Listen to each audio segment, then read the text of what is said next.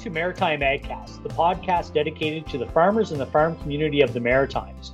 We will discuss all things related to the livestock industry with local, regional, and national guests, as well as keep you up to date with current markets and industry events.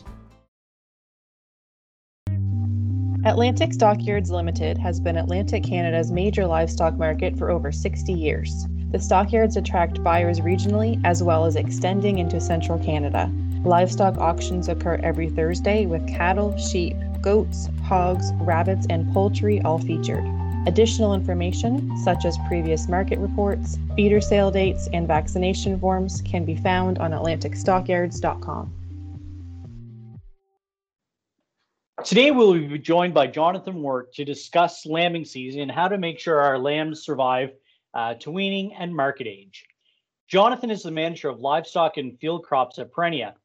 With more than 25 years experience as a commercial farmer raising sheep and beef and delivering custom farm services, Jonathan brings practical experience with his current extension responsibilities.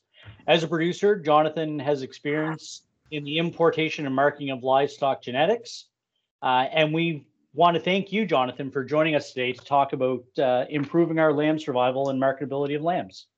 Well, thanks, Brad. It's a pleasure to be here, and it's always exciting to talk about, in particular, lambing and, and lamb survival and improving lamb survival.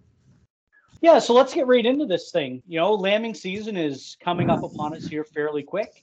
What are your suggestions on what sheep producers can do to prepare themselves, their ewes, and their facility for lambing season?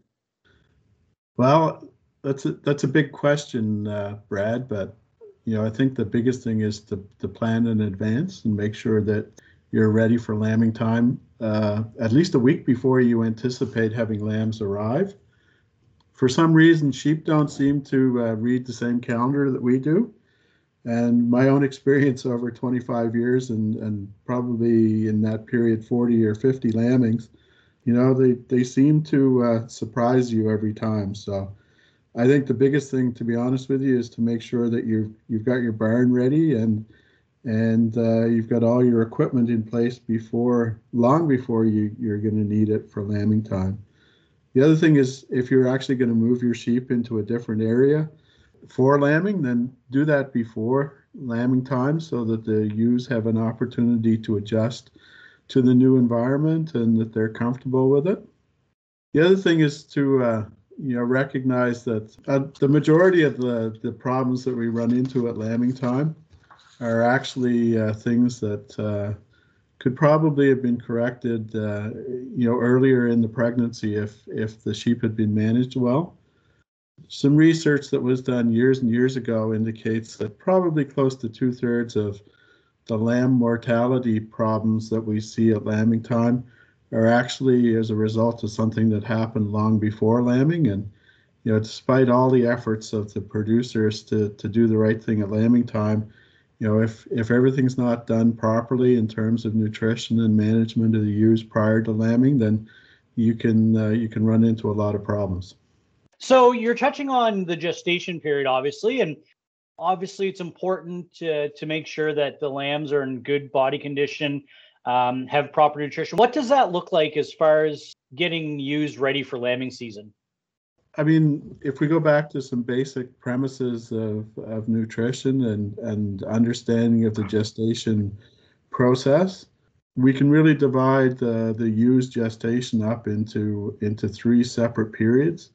The period you know breeding the ewes and then the the one third, the first third of the gestation after breeding, where the ewe basically is is in maintenance uh, conditions. If she's in good condition at breeding time, and there's really not a lot of demand on her body. The biggest thing is just to make sure that there isn't a, any excessive stress and that she has an opportunity to get those you know fetuses developed in her body or established in her body. In the second or the middle part of the gestation, here again, there's not a lot of fetal development and growth, but what we do have is the programming or the establishing of the of what the outcome of the of the lambing. So through this period, we're seeing, you know, the placenta developing, and good placental development is going to lead to, uh, you know, better birth weights of the lambs, It's going to be uh, more or better. It's going to have an impact on udder development because of the, the hormones that are produced, you know, with the placental development. And then also, if you you know you look at the the udder development, you're going to end up with you know better milk production, but probably more importantly, in terms of survival of the lambs, a lot of our good quality colostrum being available at, at lambing time. And then we get into the last third of the gestation where 70% of the growth of the fetus occurs. And this is really the critical period. It's the time when you, you really have to watch your feeding of the ewes. And if you think about it, you know, that, that fetus is growing exponentially inside the ewe. And if you've got multiple lambs, which we're, we're looking for, you know, you've got uh, a huge amount of pressure internally on the on the ewe and that's going to restrict the amount of feed that she can consume and hold in her rumen. So we really need to make sure that we're doing a really good job on nutrition at this point in time. And I really encourage people to to feed their best quality uh, forage. And the only way you can do that is if you've done your homework and done some really, you know, basic forage testing and identifying the, the best quality forage that you have at lambing time it's also important to remember if you're feeding a, a silage or a haylage, that uh, there could be a significant amount of water in that feed that you're feeding. And yes, the ewe needs water to survive, but you've got to also remember that the amount of water that's in that feed is going to be included in her feed intake, and it probably will limit the amount of uh, feed that she can eat. So, if you can get some drier, good quality forage or exceptional quality forage, this is the time to feed it. Um, you want to make sure that your ewes are in, in condition score three to three and a half. I actually like to see the ewes a little bit fat. I mean, obviously you don't want to see them too fat, but if they're in a little bit better condition, I think that that's that's probably a good thing, especially if you're, uh, uh, you know, on an accelerated lambing uh, program. The big thing here is to make sure that you plan your feeding program and avoid dramatic changes in your feed and recognize that the ewe is going to have uh, challenges with feed intake. So you want to manage that in advance so that the ewes don't start to lose body condition. So we've got good healthy ewes and good fetal development. Are there any additional steps shepherds could do during their third trimester for pre-lambing management to help with lamb survival once they're born? you know, you want to uh, make sure you get your ewes vaccinated. And uh, if you think that they need to be wormed, then that's the time to do it. Um, you want to avoid handling the ewes any more than you need to. Uh, make sure that you've got uh, a lot of bunk space or adequate bunk space in your barn. Typically, we talk about you know about 16 square feet per ewe, but uh, if you can get uh, up to say 20 square feet, and 18 inches of bunk space to avoid crowding of the ewes so they're not pushing into each other too much. That's a good thing, and it also eliminates or reduces the competition for feed. And you might want to consider shearing or crutching the ewes before lambing time. I always like to, to shear because really you could see what was, you had a better feel for what was going on in terms of the ewe's body condition, but it also let you see exactly what was going on at lambing time and uh, you could see uh, if there was problems occurring. The big thing with with shearing and crutching is to make sure that you do it uh, carefully and you have an experienced shearer with you to to do it if you're not a shearer yourself. Um, in terms of actually getting ready in the barn, as I said early earlier, um, you know, move the ewes into uh, your lambing barn if you're going to do that about three weeks early, so they have a a time a chance to adjust you know, depending on your experience, the number of lambing pens that you might want to have uh, will will vary. But you know, as a, a start out spot, if you're new to, and you're not an experienced shepherd, I, would recommend one lambing pen for eight ewes. Um, it sounds like a lot, but if you don't have a lot of experience, you want to give the ewes uh, time to uh, to mother up with their ewes and our lambs and bond with them, and you need uh, enough lambing pens to be able to do that. In upcoming events, the Nova Scotia Cattle Producers and Sheep Producers Association of Nova Scotia started posting virtual farm tours in late 2020. Visit nscattle.ca and nssheep.ca and their social media channels to view these monthly releases. The Nova Scotia Fruit Growers Association annual convention is occurring January 27th. Additional information is available at nsfga.com forward slash annual dash convention. The next module of the Maritime Beef Council's Atlantic Beef School, focused on farm business management, is occurring virtually from January 28th to 30. This features guest lecturer Steve Kenyon. To register or for more information, please visit maritimebeef.ca. Canada's Agriculture Day is February 23rd. Stay tuned to industry groups for events happening that day. The Canadian Federation of Agriculture annual meeting is occurring February 24th to 26th. For more information, you can visit cfa-fca.ca.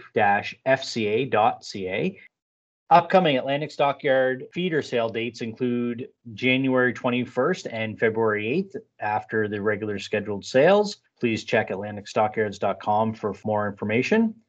For programs, please ensure you're regularly checking the Nova Scotia programs website uh, as they will be released throughout the spring. That can be found at novascotia.ca forward slash programs. A reminder of the free online safe handling and transport of sheep and cattle course by Perennia. A safe handling course is required for some CAP programs. For additional information or to register for the course, please visit perennia.ca forward slash learning. So we're approaching lambing season. To prepare, what are some of the basic supplies that shepherds should have on hand for both when things are going smoothly as well as for any emergencies that might pop up? Make sure you have those lambing supplies on hand, and I will go through what those are in a second. But you know, remember that stores aren't open at two o'clock in the morning, and it's not always easy to get stuff. If you've got a good neighbor, you can probably borrow it, but it, it's a good idea to have your basic lambing supplies. So you know, on a very basic level, you want to have soap and water in your barn to to make sure you can wash up if you need to intervene and help with the uh, lambing. And you might want to consider some uh, plastic or rubber gloves. On a very direct level, uh, you want to make sure that you've got selenium and vitamin E available and, and needles and syringes so you can you can give an injection of selenium and vitamin E to the lambs I like to do that within the first 24 hours, uh, but generally not until the lamb gets onto its feet and, and is comfortable and you know that it's nursing from its mother well. I also like to give a shot of vitamin A and D, so having that on hand is, is necessary. And also, you're obviously going to need more syringes and needles. Uh, depending on your situation, and I think if you're lambing for the first time, you probably need to consider dipping the navels with iodine not everybody does that, but you know, if you don't know what the situation in your barn is, then I'd certainly recommend uh, navel dipping. Uh, if you're going to dock the, the lambs, which you know in most cases is a recommended procedure, then most people are using rubber rings and uh, an elasticator, so you need the applicator tool to, to dock the lamb's tails.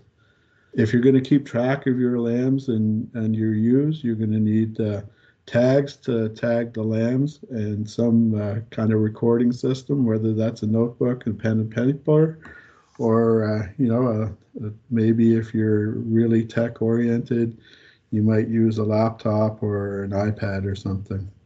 It's important to remember that for some reason lambs seem to like to eat notebooks if you leave them around the barn, so you need to put those in a safe place. And I always like to uh, put all my lambing supplies in one uh, one toolkit and uh, you know have a nice secure box that we could carry around the barn and uh, everything was together.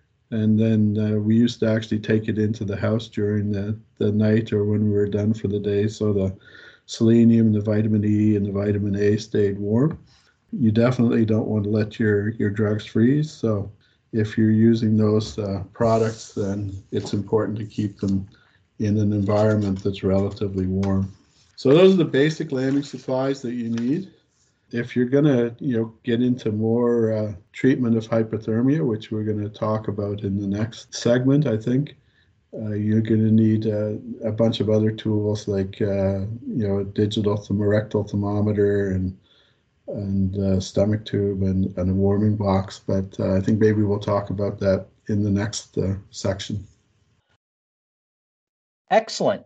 So we are all ready for lambing and waiting for the first lamb to come. What are some signs that lambing is about to begin? Everybody, lambing is an exciting period of time, and and uh, you want to be there and watch what's going on.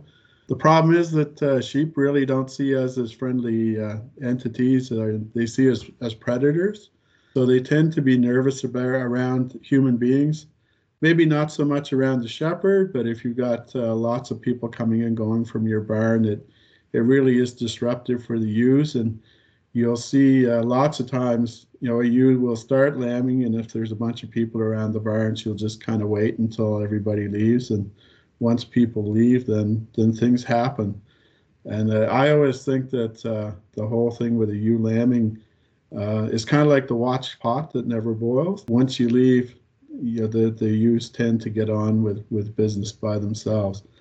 Having said that, I like to use the kind of thought pattern that you know you, you want to put the maximum amount of effort you can into supervising them, but really limit your your intervention. So when we set the barn up, especially when we were setting our own barn up, we used to make areas in the barn like corners and and oh we'd leave lambing pens open so the ewes had a place where they could kind of go off by themselves and get away from the other the other ewes. So in terms of supervision, it's it's important to to recognize that uh, you know sheep are really kind of discreet, or they don't show a lot of signs at lambing time. Uh, so when you're feeding your barn in the morning or in, and in the evening, um, or even when you go into the barn, if there's a ewe that kind of hangs off by herself in a corner, or doesn't get up when when you're feeding, that's a sure sign that something is going on if you watch that ewe and she's not ruminating, you know, you have to make a decision about whether she's going into labor or thinking about lambing or she's actually sick. And the best way to do that is just kind of watch her for a few minutes, but maybe from a distance so she's not, uh, she doesn't realize you're watching her. Unlike cattle, sheep don't show as many signs uh, uh, that they're going to lamb. If you're really, really watching them carefully, you might see their sides drop you know, in terms of normally as they get approach lambing and they're in, if they're in good body condition, they're usually pretty round. Um, in the later stages of labor, their sides will kind of drop and they'll be more square on the sides. As I said earlier, they probably won't be chewing their cud, and they do seem to seek uh, an isolated area and they act antisocial towards their other pen mates, which is really significant because ewes are, are really a flock animal or sheep are a flocking animal. So when they do go off by themselves, something is going on. You'll notice that uh, they tend to get quite restless. They'll get up, they'll stand, they'll turn around, they'll lay down, and then they'll get up and move around a little bit more. And they always seem to be looking for kind of that perfect spot. They uh, quite often you'll see them nesting and they'll start to kind of paw at the ground as if they're trying to you know make an area to lamb in, and then they'll uh, exhibit what's called the flehmen response, where they kind of roll their lips back, their upper lip back, and show their teeth. And that's uh, kind of a sure sign that they're thinking about lambing. I think you know those are basically the the biggest things to look for. Here is the market report for January 15th, 2021, brought to you by Atlantic Stockyards Limited, which has been Atlantic Canada's primary auction mart for more than 60 years. In the local hog market, base prices in Nova Scotia sits at $1.51, up four and a half cents from last week. In Ontario, base price was up four and a half cents as well from last week to $1.428 per kilogram. In Quebec, base price was $1.628 per kilogram, up 11.9 cents from last week. On the cattle side, fed cattle price at Atlantic Beef Products was 225 on the rail, no change from the previous week. In Ontario, live steer sold for $1.30, and in Quebec, rail price was 226. Cull cattle at Atlantic Stockyards sold for 60 cents, while rail price at Atlantic Beef Products was $1.22, up 10 cents from last week. Culls in Ontario averaged 53 cents and 57 cents in Quebec. Good Bob calves between 90 and 120 pounds at Atlantic Stockyards sold for $119, while calves in Ontario sold for $1.27 per pound, and calves in Quebec sold for $1.09 per pound. Base price for lambs at Northumberland Brookside Abattoir sits at 10.40 per kilogram, and mutton is $6 per kilogram. 50 to 64 pound lambs at Atlantic Stockyards average $3.30 per pound at 56 pounds, ranging from 325 to 340. In Ontario, 50 to 64 pound lambs average 208 per pound at 59 pounds, ranging from 255 to 460. For 65 to 79 pound lambs at Atlantic Stockyards, they average 335 per pound at 73 pounds, ranging from 330 to 340. And in Ontario, 65 to 79 pound lambs average 290 per pound at 72 pounds, ranging from 282 and a half to 470. Ewes at Atlantic Stockyards range from 330 to 370 dollars, averaging 350. And in Ontario, ewes average 297 at 162 pounds, ranging from 66 cents to three dollars and 40 cents. So a good start in any livestock's life is good quality colostrum. Can you talk about the importance of, first of all, colostrum from the ewe and maybe what we need to do as far as any intervention uh, or substitutes and, and how to manage those for new lambs? Sure. Colostrum is, is the, the first milk that the ewe produces. Ruminants, unlike monogastrics, which humans are monogastrics, ruminant animals or ruminant uh, offspring are born with no passive or natural immunity. So they have to get that immunity from their mothers, or we have to provide it for them artificially. Uh, without that first milk or colostrum, you know, the the lambs uh, are really going to be at disadvantage, and they're unlikely to survive. To be quite frank, so they need that first milk um, it's essential. It gives them uh, passive immunity to the diseases that are in the environment. It's a very concentrated source of energy. It has a lot of fat and, and sugar. And then the third thing it does is it acts as a laxative to get their, their body system working and excreting the waste products that build up in their body. The colostrum is absolutely critical. Depending on the time of the year, if you're lambing in the springtime or in the summer when it's relatively warm, you've got an opportunity, and the lambs have got an opportunity to, to take their time getting that colostrum. Um, if you're lambing in the wintertime, you know, you really have to get those those lambs dried off quickly and and get uh, an adequate amount of colostrum on board. The quicker, more quickly that you get that done, the, the better the outcome for the lambs. The other thing to remember is that uh, you've probably got a situation, or hopefully got a situation, where you've got uh, multiple lambs, you know, twins and triplets. So you have to make sure that everybody gets uh, uh some of that milk. It's you know, if you're if you're just kind of letting the lamb suck to you passively by itself, it's it's hard to measure the amount of colostrum that they get. But basically, you know, if you pick that lamb up and it, it feels light after it's nursed, then it probably hasn't got enough colostrum. Like in terms of light, what I'm saying is if you know you look at the lamb and it weighs less than what you think it should weigh, there's a good chance that it hasn't had enough to, to eat. The other thing is that uh, if its mouth gets cold, um, it's probably also not getting enough colostrum. And we'll, when we go into looking at treating hypothermia, we'll get more more specific in terms of temperature and uh, making sure that the, the lambs get enough colostrum. We go and look at some work that's been done in, in cattle because this work really hasn't been done that extensively uh, with sheep. We know that there's at least 6% of the calves that are born, uh, beef calf, the calves that are born, don't get uh, an adequate amount of colostrum to uh, ensure passive immunity somewhere in the range of 27 to 30 percent of the calves don't get less than an optimal amount of uh, you know colostrum. So if you add those together we're looking at you know around 35 to 40 percent of all the beef calf offspring that you know aren't getting enough colostrum to, to adequately or to um, properly ensure their their future growth and survival. So colostrum really is critical, and it's important to make sure that the, the lambs get enough. You know, of course, we always want the new lambs to nurse directly from the ewe, Jonathan. But um, if there is a challenge, either with quantity or quality of that ewe colostrum, uh, what can shepherds do for having something on hand, whether it's frozen from previous uh, use or is there a commercially available substitute that is of use for folks? Sure. There's kind of a limited number of options for, for sheep producers. Um, having said that, that there you know there are commercial uh, substitutes available.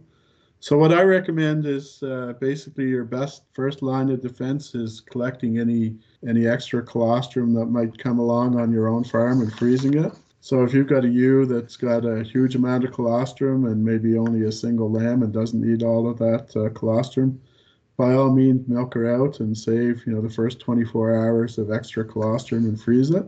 Or if you have a ewe that loses her lambs and you don't have any lambs that you want to foster onto her, we we would certainly, or I'd certainly encourage you to milk her and, and store, store all that colostrum. What we used to do at our house is we used to uh, freeze that extra colostrum in uh, clean single serving yogurt containers. So we'd recycle those and freeze them, and they're just about the right size for what you want in terms of uh, an actual amount for for treating a, a lamb. The big thing if you're going to freeze colostrum is to make sure you thaw it gradually. So you want to take it and warm it up in a container in warm water. Don't microwave it because the microwaving process breaks down the proteins and it kind of defeats the purpose of saving the colostrum in the first place because it's it's going to destroy the antibody that's antibodies that are in the colostrum. You know, traditionally, uh, people also used to, you know, kind of freeze some cow's colostrum and have that available. Um, we're beginning to realize that, you know, not all colostrum from from cows in particular is created equally, and in a lot of cases, what most people have access to is, you know, dairy cow colostrum, which really doesn't have as high levels of antibodies that we typically find in used colostrum. So, cow's colostrum, well, while it is a you know a potential source of you know antibodies for your your lambs it's not a particularly good good version and you have to make sure that you get large volumes of it into the lambs to ensure that they get uh, immunity and that can be challenging the other thing is that you know from a biosecurity perspective if you bring colostrum into your farm from other farms then you know there's always the potential of bringing in additional uh, disease problems that you don't have on your farm. So we do have available artificial colostrum re- replacements right now, and there are ones available for lambs. I'd certainly consider uh, using those. I think that uh, you need to make sure that if you're buying one of those products, that it's made from milk substitutes or milk milk products rather than than blood. Uh, some of the colostrum replacements, uh, and typically the cheaper ones, are, are made from blood plasma. So when you're looking at the label, make sure that it's one that's produced from uh, milk and uh, concentrated from milk. So, Jonathan, you talked about those ewes that might be off in the corner by themselves or showing some potential signs of uh, things just not going smoothly. As an inexperienced or even experienced shepherd, you know when do you actually intervene and and help with the birthing process? So that's a great question because i mean everybody every situation is a little bit different. And it you know a lot of it kind of falls back to experience. Generally speaking though if you've seen a ewe that's uh, kind of acting antisocial and hanging out by herself and she's off in a corner and she's actually physically straining if she hasn't made some kind of progress in in an hour and you're not seeing any signs of a lamb then that to me would be a, a big warning sign and you know an indication that you need to to consider intervening. You know i always kind of qualify that by saying you know i really do strongly believe in maximum supervision and minimum intervention and the decision to intervene in a lambing shouldn't be taken slight you know it needs to be given some thought or consideration. You know, I don't think you do anybody any favor if you intervene for no reason at all. So if, if you go into the situation where you're you're starting to intervene in a lambing, you really need to think about you know the potential to to bring some bacteria in with whatever you do. So make sure that your hands are clean and and recognize that the more aggressive you go and the further you go in, the greater the problem. So you know, if you've got a ewe that's, uh, you know, she's she's been straining for an hour and she's not doing anything, particularly if it's a mature ewe and and she's she's an experienced lammer, then I would certainly have a quick look and feel and see what's going on and see if you can figure out what's going on. If you've got uh, some parts of the water bag showing, or if the water bag is broken and and there's doesn't appear to be any progress, or if the ewe has you know started to lamb and she stops lambing and she's not uh, straining, but there might be some water bag or a foot or something showing, then you definitely need to to take some action and and try and figure out what's going on.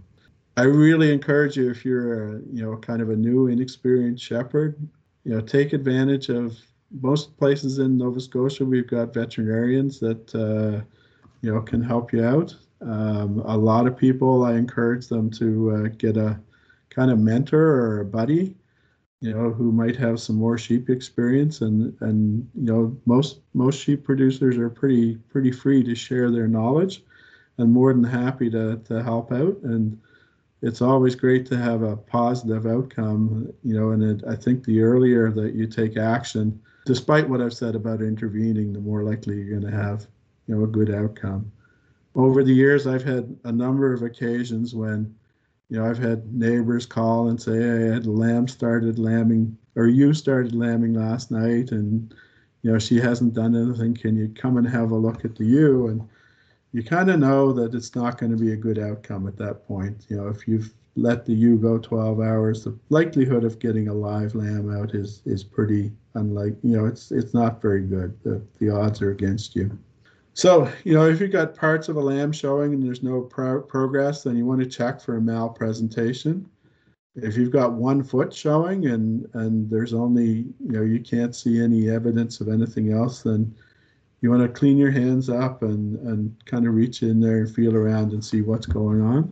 Sometimes you might see a situation where there's water bag showing, but when you reach in, you can you know tell by this that the cervix isn't dilated and and that's a tricky situation you know and if that that continues you're probably going to have to get your veterinarian to help out with with that kind of a lambing.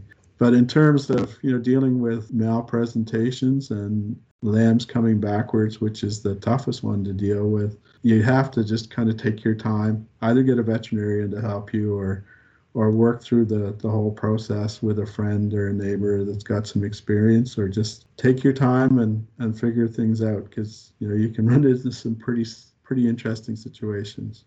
The other thing to watch for is if you've had a ewe that's lambed and uh, you know she's still acting uneasy and she's she still wants to produce another lamb you want to keep an eye on her in case she's having problems with the second lamb typically, you know, should they get the first lamb out without too much, too many issues, then the second one will come just as easily.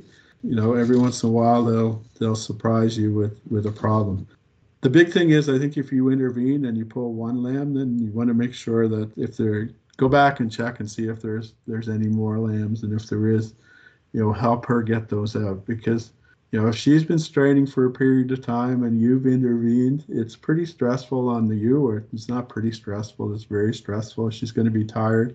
You know, if you've gone to the point of pulling one lamb and there's more there, then you want to, you know, help her out with the, whatever's left behind.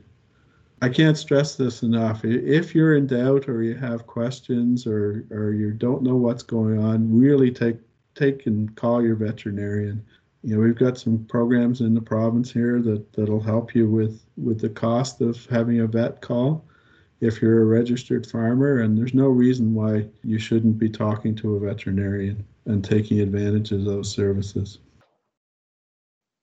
Jonathan would you be able to provide the listeners with a brief summary of lambing colostrum and lambing management takeaways you know, you've got uh, the ewes, she's lambed and everything's gone well. And uh, she has uh, a live lamb or maybe two lambs or even three. It's, you know, vital, as we said earlier, to make sure that uh, those lambs get enough colostrum within the first 24 hours. 24 hour period really is critical, but even, you know, research is showing that, you know, the earlier you get the optimum amount of uh, colostrum into those lambs, the better and really over that 24 hour bit period their ability to, to absorb the antibodies into their bloodstream declines so the more colostrum they get, even in the first hour, two hours, or three hours, the better. You know, once the lambs are dried off and they're sucking their mother and, and the ewe has kind of accepted them and they're active and vigorous, then, you know, that's the time you want to start looking at, you know, giving your, your injection of selenium, vitamin, vitamin E, you know, if you decide to do it, vitamin A and D. I like to treat the navels basically at birth, but uh, if the navel isn't starting to dry up, then you probably want to give some, uh, you know, apply some more iodine. And I like using a squirt bottle rather than a, a teat dip or a dipping process, just because if you're dipping into a container, the tendency is for you know all the dirt and, and gunk to stay in the container. Where if you spray it on, then there's no uh, the container and the and the iodine stay, stays clean. And really, you know, the the tail docking and the castration, if you're going to castrate your lambs, you don't want to do that until the lambs are, you know, really vigorous and and uh, mothered up to the ewe. But you still want to do that as as early as you can, and you definitely don't want to leave it, oh, you know, past a couple of days unless the lambs are really weak. In terms of identification, you know, I usually uh, do the tagging at the same time that I do any tail docking when you're done doing these things, I always like to go back in an hour's time and check and make sure that the lambs are up on their feet and, and sucking again, just to make sure that they haven't uh, got too stressed out. And once you've got all of these things done, then you can think about uh, releasing the ewes and the lambs into the general population or, or group of sheep. And what I like to do is actually have a small kind of almost like a a, a, neighborhood pen where the ewes and the lambs can go out into small groups and and you can watch the lambs and make sure that they're not getting lost when they get out with a bunch of other lambs. And after a couple of days in that small, like the slightly larger pen, then then you can put them into the, the big group with with all the other ewes. You mentioned record keeping briefly earlier in the episode. Could you explain listeners what information should be kept within the records? So, in terms of keeping records, the only point to me in keeping records is, is if you're actually going to use the records for something. And I see lots of people, and I've done it myself, is you know kept records and then never really done anything with them. So you need to figure out the kind of information that you want to have and what you'll use. And that really depends on the level of management that you have you know, I, I do think it's important to be able to identify the lambs and, and match them up with the ewes later on. And unless you have a very small flock, uh, it won't take you long before you lose track of whose lamb is who, whose. So, you know, at a very basic or minimum level, you should have your ewes tagged and uh, and then tag your lambs and, and keep a record of whose lamb was whose. Um, so you can sort them out. In our barn, we used to have eight management pens, and quite often we'd get lambs that got mixed up in the pens. And it takes time to go through and figure out where everybody is. So we actually just used to color code each of the lambs to the pen. So, you know, the first pen on the right hand side of the barn, we used a red mark, and the second one, we used a green mark on the lambs. So we knew that if they weren't in the right pen, we could just put them into the pen with the color, and that saved us a lot of time the lambs are pretty good at finding their moms, but if there's a big barn and a huge group of sheep, then especially if they're divided into smaller management groups, sometimes they get confused and it doesn't take them long, especially in cold weather, to, to get hyperthermic. So the quickly, the more quickly you can get back to the ewes, the better. In terms of other information, you know, you want to look at what you're going to use for selecting you know, most importantly for the trying to identify the, the lambs that you want to save for breeding stock. Things like whether or not the ewe had a hard time lambing. Uh, if you had to assist the ewe at lambing time, then to me that's a that's a big thing that you want to consider because you don't want to perhaps to select one of her her ewe lambs as a replacement. If you have a ewe that's had a prolapse and you've had to to do some intervention to get those lambs to, to birth and then through the, the growth period that those lambs are definitely used lambs that I wouldn't select for breeding stock because there is a genetic uh, component in, in prolapses. And then kind of on a bigger picture, as the, the lambs get older, you want to be able to, you might want to check their birth weight or their growth rates and that kind of thing and use that as part of your selection process.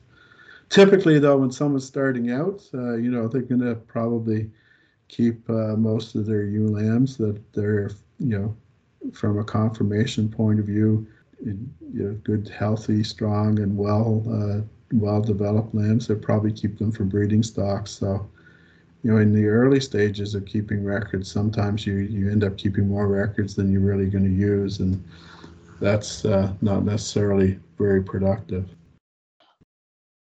Well, I want to thank you for participating in part one of this important lamb survival discussion, and we look forward to having you on a future episode. So it's my pleasure, Brad. It's always great to talk to you also, and I thoroughly enjoy the opportunity to, to interact with, with producers at any time. So thank you. Thanks very much. Don't want to miss any future episodes? Subscribe to a Maritime AgCast today through Anchor, Apple Podcasts, Google Podcasts, Spotify, or your other favorite podcast platform. This concludes another episode of Maritime AgCast. We would like to thank our producer, the Agri Commodity Management Association, Director Ashley, as well as Matt Whitehour and Micah Dahl Anderson of archesaudio.com for providing the music you heard during this episode. Until next time, happy farming and keep feeding the Maritimes.